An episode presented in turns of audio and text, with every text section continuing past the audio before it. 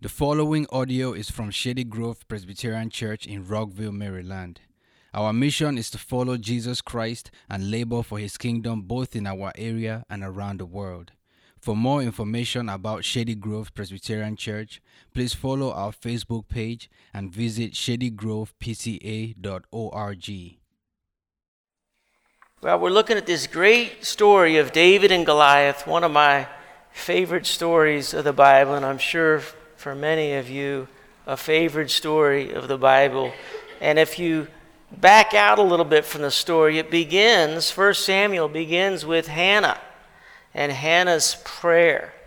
And Hannah was not able to have children, if you remember. She was barren. And she cried out to God for a child and God heard her prayer. And Hannah gave birth to Samuel. Shema El, Samuel. God has heard, or God hears, literally. And 1 Samuel 2 records Hannah's prayer, and her prayer is very similar to Mary's song and Mary's prayer in Luke 1 about Jesus. And the theme of both of those psalms or songs is this Those who humble themselves will be exalted, and those who exalt themselves will be humbled. Sound familiar? Jesus says that several times. Well, Hannah's prayer says, and this is important that you catch this. She prays and says, There's none holy like the Lord. There's none beside you. There's no rock like our God. Talk no more so very proudly. Let not arrogance come from your mouth, for the Lord is a God of knowledge, and by him actions are weighed. The bows of the mighty are broken, but the feeble bind on strength. And what Hannah literally says is no more tall talk. No more tall talk. You ever heard somebody talk? That's some tall talk you got. And her, her prayer is literally talk no more so very proudly, but it's a play on words of this tall talk. Because there's some tall people in 1 Samuel that are going to get humbled. And that's the whole point of 1 Samuel, is the tall talk. There's one guy whose head is taller than everybody else. And he's so tall, and it's a play on words because he's going to go to this tall hill and bend over and fall down on a sword and die. But the tall get humbled in 1 Samuel as she prayed. And so Samuel, or Saul, would become the king of Israel and certainly he looked like the king. He played the part. He's a head taller than everybody else. But God rejected Saul because he was disobedient. He was unfaithful on many levels. And what Saul cared about most was what? Himself. He even made a monument, big, tall monument to tall, tall, tall Saul. He's so cool. He was obsessed with himself, and God brought him down. And instead, God told Samuel, Go to Jesse's house and anoint him with oil. Anoint one of his sons, the one whom I'll show you. And so Samuel went to this town called Bethlehem. Anybody ever heard of Bethlehem? Well, that's where Samuel went. He went to find this obscure son of Jesse.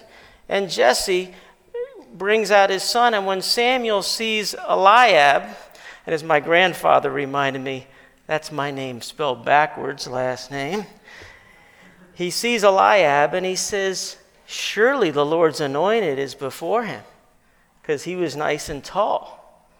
And the most important verse in 1 Samuel is 1 Samuel 16 7. The Lord said to Samuel, Do not look on his appearance or the height of his stature, because I've rejected him. For the Lord sees not as man sees. Man looks on the outward appearance but the Lord looks on the heart. And so no more tall talk. And Eliab is ruled out as well. Instead, God chose the youngest. The one he's like, Well, I've got one other son, but he's, he's keeping the sheep. And the Bible says that David was anointed with oil in the midst of his brothers. And we are told that the Spirit of the Lord rushed upon David from that day forward. We may say it was very similar to Jesus' baptism, where the Spirit comes down on Jesus. Well, how might God use David after anointing him in the midst of his brothers? Is there some tall talk that he might use David to take care of? Is there somebody taller than Saul that he might have to bring down? Who might that be? A guy by the name of Goliath. And that's where we're at in the story. Next chapter, 1 Samuel 17. Now the Philistines gathered their armies for battle. And they were gathered at Socoh, which belongs to Judah, and encamped between Socoh and Azekah in Ephes Dammim. And Saul and the men of Israel were gathered and camped in the valley of Elah and drew up line of battle against the Philistines. And the Philistines stood on the mountain on the one side, and Israel stood on the mountain on the other side, with a valley between them. And there came out from the camp of the Philistines a champion named Goliath of Gath, whose height was six cubits and a span. He's nine foot six. That's pretty tall, wouldn't you say? It's a Zion Williamson and take another half and add him on top, and then you got Goliath, okay? He's a big guy. He had a helmet of bronze on his head, and he was armed with a coat of mail and the weight of the coat was 5,000 shekels of bronze. He had bronze armor on his legs and a javelin of bronze slung between his shoulders. The shaft of his spear was like a weaver's beam, and the spear's head weighed 600 shekels of iron, and his shear bearer went before him. He stood and shouted to the ranks of Israel, Why have you come out to draw up for battle? Am I not a Philistine, and are you not servants of Saul? Choose a man for yourselves and let him come down to me. If he's able to fight with me and kill me, then we will be your servants. But if I prevail against him and kill him, then you shall be our servants and serve us. And the Philistine said, I defy the ranks of Israel this day. Give me a man that we may fight together. And when Saul and his army heard these words of the Philistines, they were dismayed and greatly afraid. Can you picture the scene? On the mountains, you've got Israel's troops on one side, and on the other mountain, you've got the Philistine troops, and down between them is the big theater, is the big stadium. It's the valley. And that's where the big battle would be fought, and there'd be lots of bloodshed and death. But nobody wanted to go down into the valley because in a war, you always want what? The high ground. And if either troop would have come down to the bottom, the other side would have attacked and won a great victory. But neither side was moving. And so sometimes they would have representational warfare, where they'd have one guy to represent the whole army so they could save some bloodshed. You send down your best, we'll send down our best, and we'll both watch. And whoever wins, wins for all, and whoever loses, loses for all. That's what we have here. The only problem was the Philistines sent down their guy, and what happened to the other side? I mean, we've got some mighty people over here. We've got Saul. We got Abner, a man of war. And we got Jonathan, who won a great battle in 1 Samuel 14. Where are they? They're scared. They are greatly afraid, and none of them are moving, and neither is any of uh, Eliab, Shammah, Abinadab, any of those brothers. Are they moving? No way. They see nine foot six, is what they see, and all that armor. As Trump would say, he's huge. and so, a warrior like Goliath would have had this iron coat of mail, a copper helmet, greaves of brass for his legs and a weapon of spear with a very heavy, heavy iron head. And I brought a little prop for you, if I can pull this thing out here without getting hurt. This is a 10 pound tamping bar. Now, the head, we're told the head of the spear of Goliath's uh, spear was 15 pounds. 15 pounds. This is 10 pounds. I can barely even extend it out and hold it. I mean, anybody think they can just come out here and hold it with one hand and hold that out? Imagine the end being 15 pounds and him waving that thing around. Let me give you a translation. He had tree trunks for legs, and his arms would be massive branches, and he could hold something out like this, like it was no problem. And so everybody sees this great man of war, and what are they? Afraid, greatly afraid. And be careful with one of these. This is how I got some stitches earlier this year. I was doing my firewood at my house, and there's these huge logs that were dropped. And the only way to split them apart after you sledge and wedge them, they don't split apart, is you got to crank them. Well, I was cranking, and it slipped, hit me right in the head. Four stitches later, I'm all good. All right, so the Philistines have their guy, but Israel does not have their guy. They are scared. Now, this guy, Goliath, is a leftover giant. Put this, tie this together for a minute. And this is why we have the grasshopper syndrome, the paralysis analysis, is that Goliath was a leftover giant from the giants in the book of Numbers. Do you remember? In Numbers 12, it says that the spies were sent into the promised land. And when they went into the promised land, they came back and they reported what? There are giants in the land, and we seem like grasshoppers compared to them. And we're told that the giants in Numbers 13 were sons of Anak. And Joshua 11 tells us that a few of the Anakims, these sons of Anak remained, but they were over in a place called Gath. And we learn in, in this book that Goliath was from where? From Gath. And now we have grasshopper syndrome all over again. And nobody is coming down the hill to represent Israel. Who would come forward? Well, David was the son of an Ephrathite of Bethlehem in Judah named Jesse, who had eight sons. And in the days of Saul, the man was already old and advanced in years. The three oldest sons of Je- Jesse had followed Saul to the battle, and the name of his three sons who went to the battle were Eliab the firstborn, and next to him Abinadab, and the third Shammah.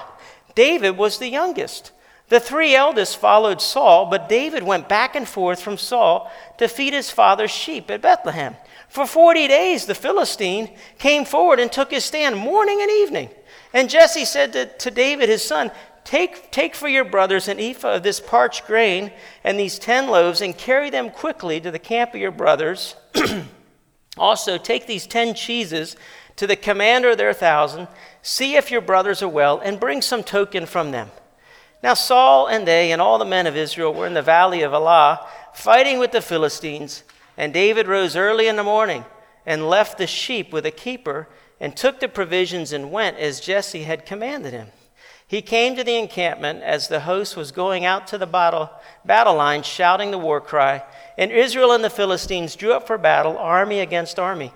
And David left the things in charge of the keeper of the baggage and ran to the ranks and went and greeted his brothers. And as he talked with him, behold, the champion, the Philistine of Gath, Goliath by name, came up out of the ranks of the Philistines and spoke the same words as before, and David heard him. And all the men of Israel, when they saw the man, fled from him and were much afraid. Kind of like the last place where I stopped. Afraid. Isn't it interesting that, that David wasn't looking for some giant to fight? David wasn't looking to be the king of Israel. David wasn't looking to play the harp in Saul's court. David came to the battlefield to run an errand for his dad, to bring his brothers some food and to bring some token back. What's interesting is what happened. What does David notice? See, he notices everybody flees from this giant, and they're very much afraid. But what David notices is not Goliath's height, not his strength, not his armor. What he notices is what he hears. In verse 23, it just simply says, And David heard him. And what he hears is an attack against the God of Israel. And David takes this personally because he worships the God of Israel and he loves the God of Israel and he's been anointed by the God of Israel through the prophet Samuel. And his God is being mocked by this uncircumcised Philistine. And who does this giant think he is to defy God, the God of Israel? And the men of Israel said, Have you seen this man who's come up? Surely he's come up to defy Israel. And the king will enrich the man who kills him with great riches and will give him his daughter and make his father's house free in Israel. And David said to the men who stood by him, What shall be done for the man who kills this Philistine and takes away the reproach from Israel? I mean, where's the where's what's the prize? You know, I've been to the post office, I see the poster, I see the help wanted, you know. David wants to know what's the prize here, right? Who is this uncircumcised Philistine that he should defy the armies of the living God? And the people answered him in the same way So shall it be done to the man who kills him. Now Eliab, his elder brother, heard what he spoke to the men, and Eliab's anger was kindled against David. And he said, Why have you come down? And with whom have you left these few sheep in the wilderness? I know your presumption and the evil of your heart for you've come down to see the battle. You just want a cheap seat. And David said, What have I done now? Was it not but a word? And he turned away from him toward another and spoke in the same way. And the people answered him again as before. And when the words that David spoke were heard, they repeated them before Saul. And he sent for him. And David said to Saul, Let, no, let not no man's heart fail because of him.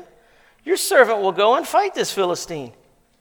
And Saul said to David, You're not able to go against this Philistine to fight with him, for you're but a youth, and he's been a man of war from his youth.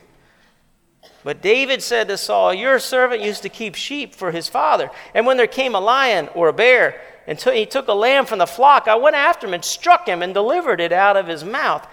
And if he arose against me, I caught him by his beard and struck him and killed him. Your servant has struck down both lions and bears, and this uncircumcised Philistine shall be like one of them, for he has defied the armies of the living God.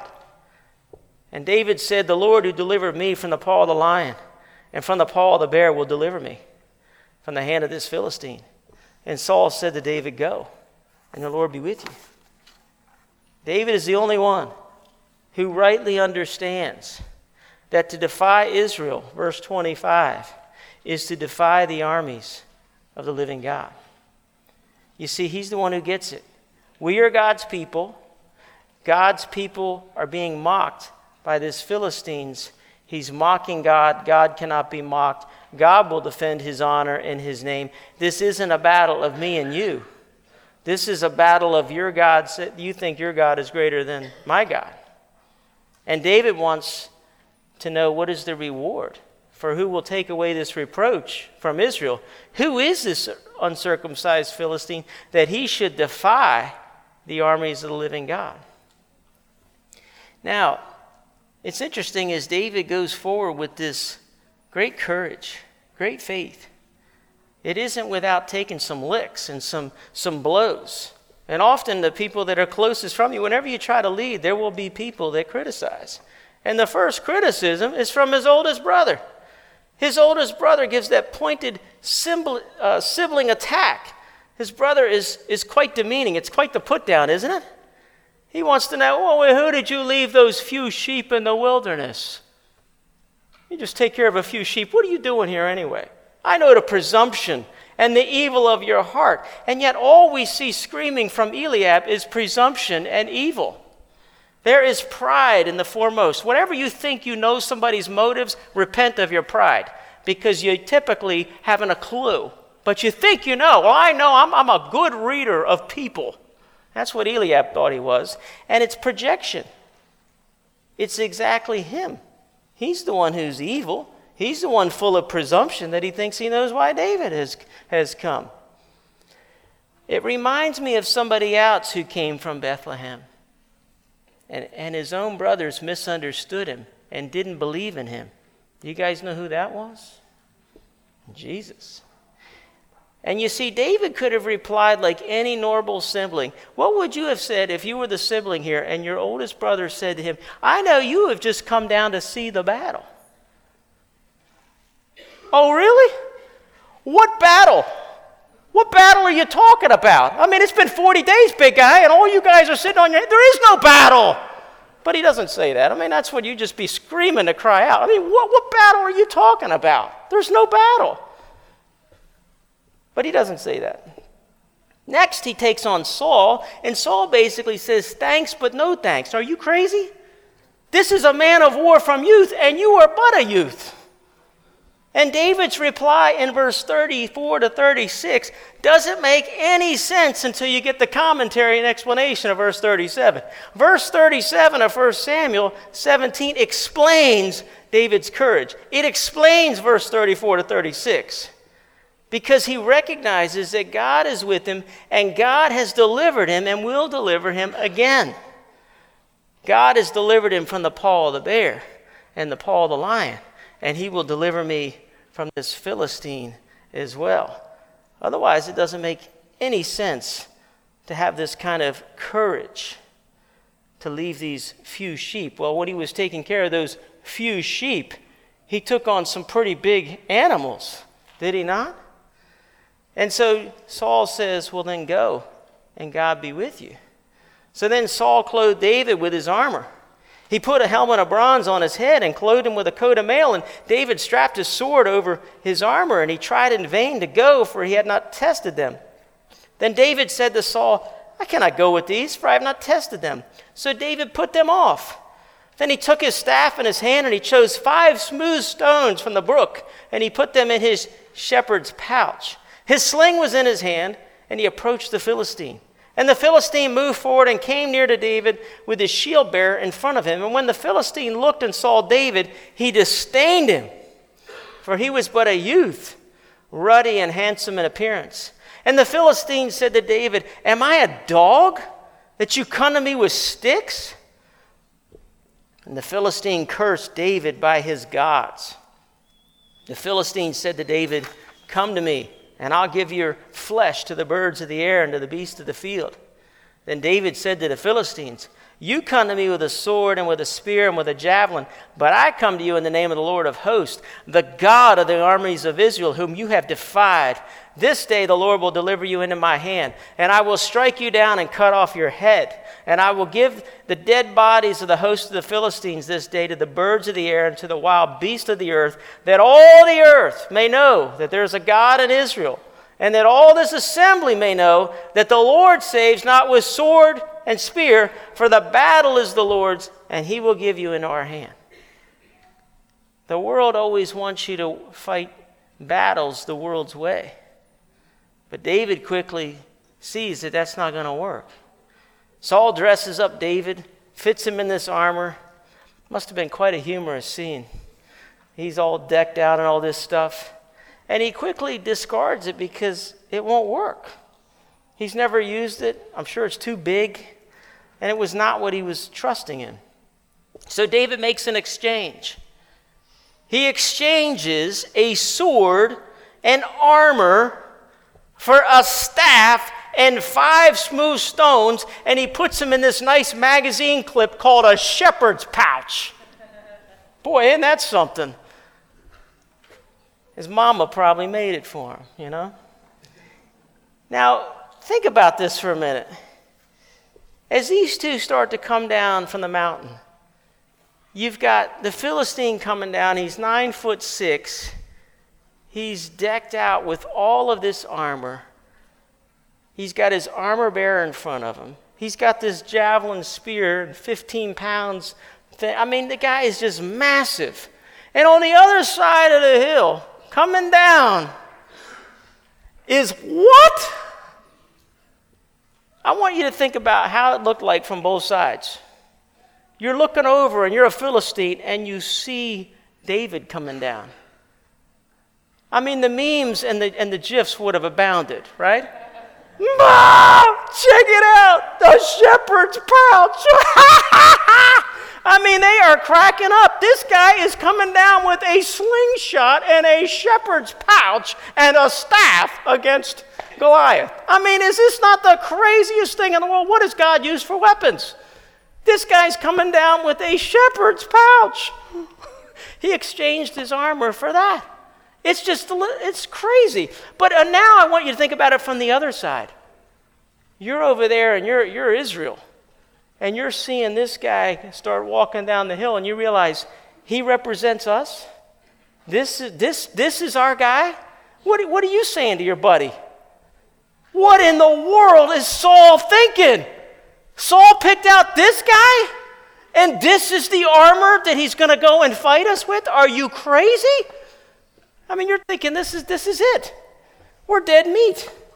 This has got to be a joke. Well, God has a strange way of silencing tall talk, doesn't he? You see, so embarrassing and shameful, kind of like a placard that Pilate made that said, King of the Jews.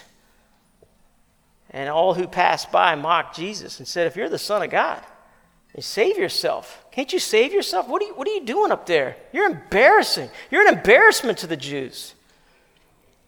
But God has a way of silencing tall talk, doesn't He? And so here, this scene is, is we still haven't gotten to the battle, and these two have, have their taunts.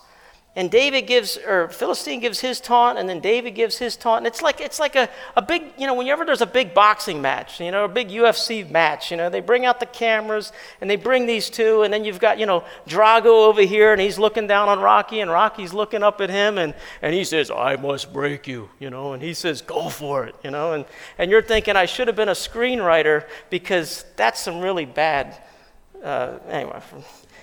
But that's what you have here, okay? You have this is classic taunting before the fight. This is, after all, a contest. And the way to understand this chapter is the word defy. It's used in verse 10, 25, 26, 36, and 45. Five times the word defy is used. Because Goliath is defying God. And that's what has motivated David. This is what is incensed him or made him angry and propelled him and pushed him out to the battlefield. And David makes clear what he's going to do, how he's going to do it, and why he's going to do it in his taunt. He says, I'm going to strike, down, strike you down and cut off your head. That's what I'm going to do. And how I'm going to do it is without a sword or without a spear, for the battle is the Lord. And why he's doing it is because you have defied the armies of the living God. And God himself will vindicate his name that all the world may know that there's a God in Israel. And so Goliath sees him coming and he curses him by his gods. But David is not impressed by Goliath, he's possessed with zeal for the honor of Jehovah. And so his, his taunt gets to the point in verses 45 to 47. You have defied the armies of the living God. And though you come with all your impressive weapons, sword and spear, I, David isn't trusting in those things. He just wants the world to know that God saves without a sword, without a spear, for the battle is the Lord's. Well, now past all the prelim- preliminaries, the pregame fight hype, now we can say, let's get ready to rumble. When the Philistine arose and came and drew near to meet David, David ran quickly toward the battle line to meet the Philistine, and David put his hand in his bag and took out a stone and slung it and struck the Philistine on his forehead. The stone, the stone sank into his forehead, and he fell on his face to the ground. So David prevailed over the Philistine with a sling and with a stone, and struck the Philistine and killed him. There was no sword in the hand of David.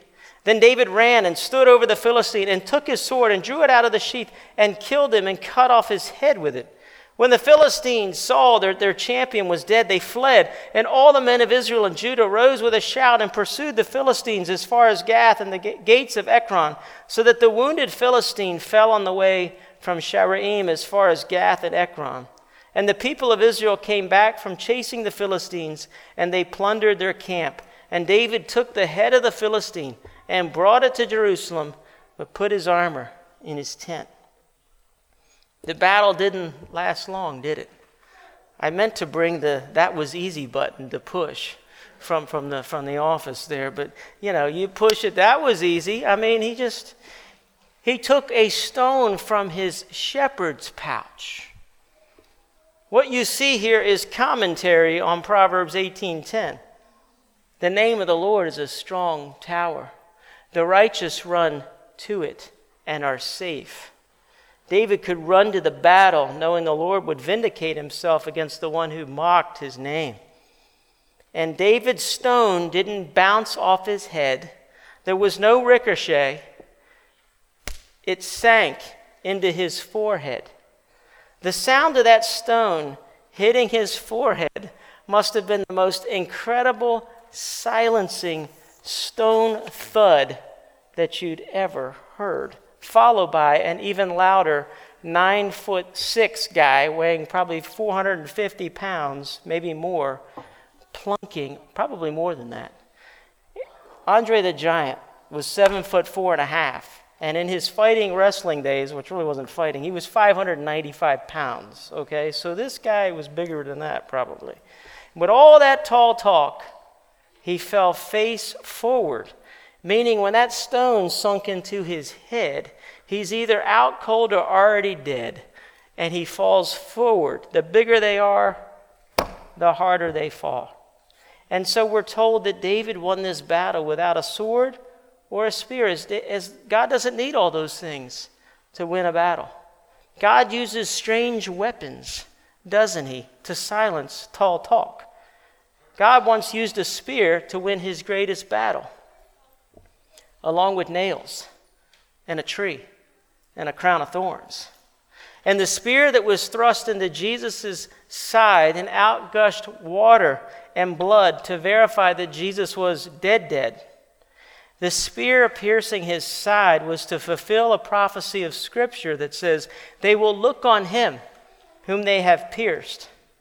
Jesus Christ, the Lord of glory, the true and better David, was crucified on a cross where he bled and died for our sins.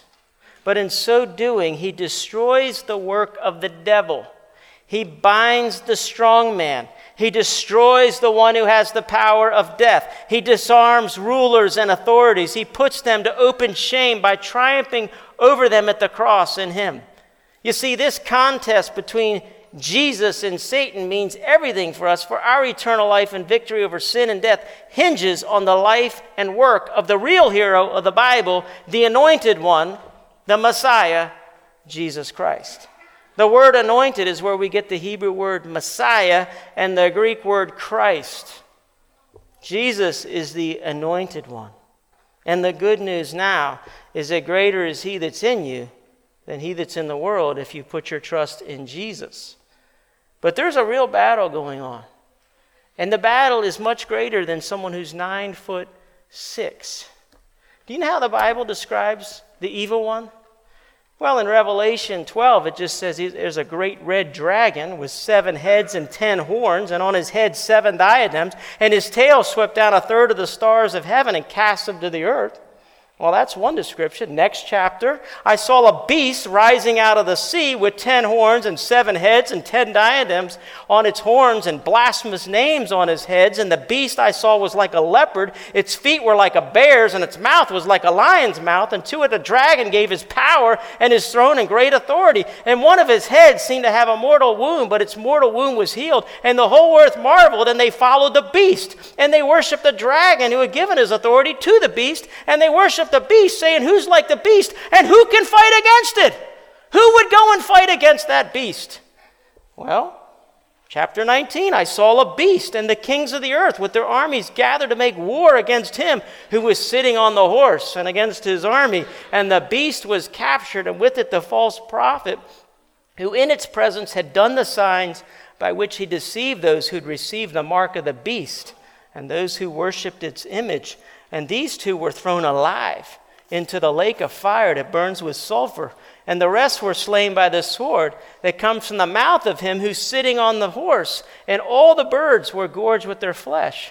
Sound familiar? And then in Revelation 20, we're told that after the thousand years were ended, Satan will be released from his prison and he'll go out to deceive the nations that are on the four corners of the earth, Gog and Magog, to gather them from the battle their number is like the sand of the sea. And they marched up over the broad plain of the earth and surrounded the camp of the saints and the beloved city. And here's how this war ends. But fire came down from heaven and consumed them. The devil who had deceived them was thrown into the lake of fire and sulfur, where the beast and the false prophet were, and they will be tormented day and night forever and ever. And then I saw a great white throne and him who was seated on it. And from his presence, earth and sky fled away, and no place was found for them. And I saw the dead, small and great, standing before the throne, and the books were opened. And then another book was opened, which is the book of life. And the dead were judged by what was written in the books according to what they had done. And the sea gave up the dead who were in it. Death and Hades gave up the dead who were in them. And they were judged, each one of them according to what they had done. And then death and Hades were thrown into the lake of fire. That's the second death, the lake of fire. And if anyone's name was not found in the, in the book of life, he was thrown into the lake of fire. So, this little battle about David and Goliath is pointing to a much, much bigger battle of eternal realities. There's only one person who can defeat this giant, the devil. Only one who can conquer death. Only one who could come up from the grave and bring those with him who are in Christ. And only one can save us from the judgment and fire. And it's Jesus. Jesus. He's the captain of our salvation, Hebrews 2 says. And He's our captain, and we put our trust in Him because He has conquered sin and death and the devil himself. Cast yourself upon him because he's the true hero of the Bible. And you'll be saved for eternity. Let's pray. Lord Jesus, you have silenced all the tall talk. And we humble ourselves before you, cast ourselves upon you, knowing there's none like you, for you have won the great battle over sin to destroy the works of the devil by paying for our sins on a cross so that the enemy would have no weapons to shoot at us. You have silenced the accuser of the brothers. And we thank you that you've done it with your own blood in such a humble way. And we praise you. And we pray that, Lord, we would love you more and more, and that we would have zeal like David and courage like David. We ask that you'd fill us with your Spirit. In Jesus' name, amen.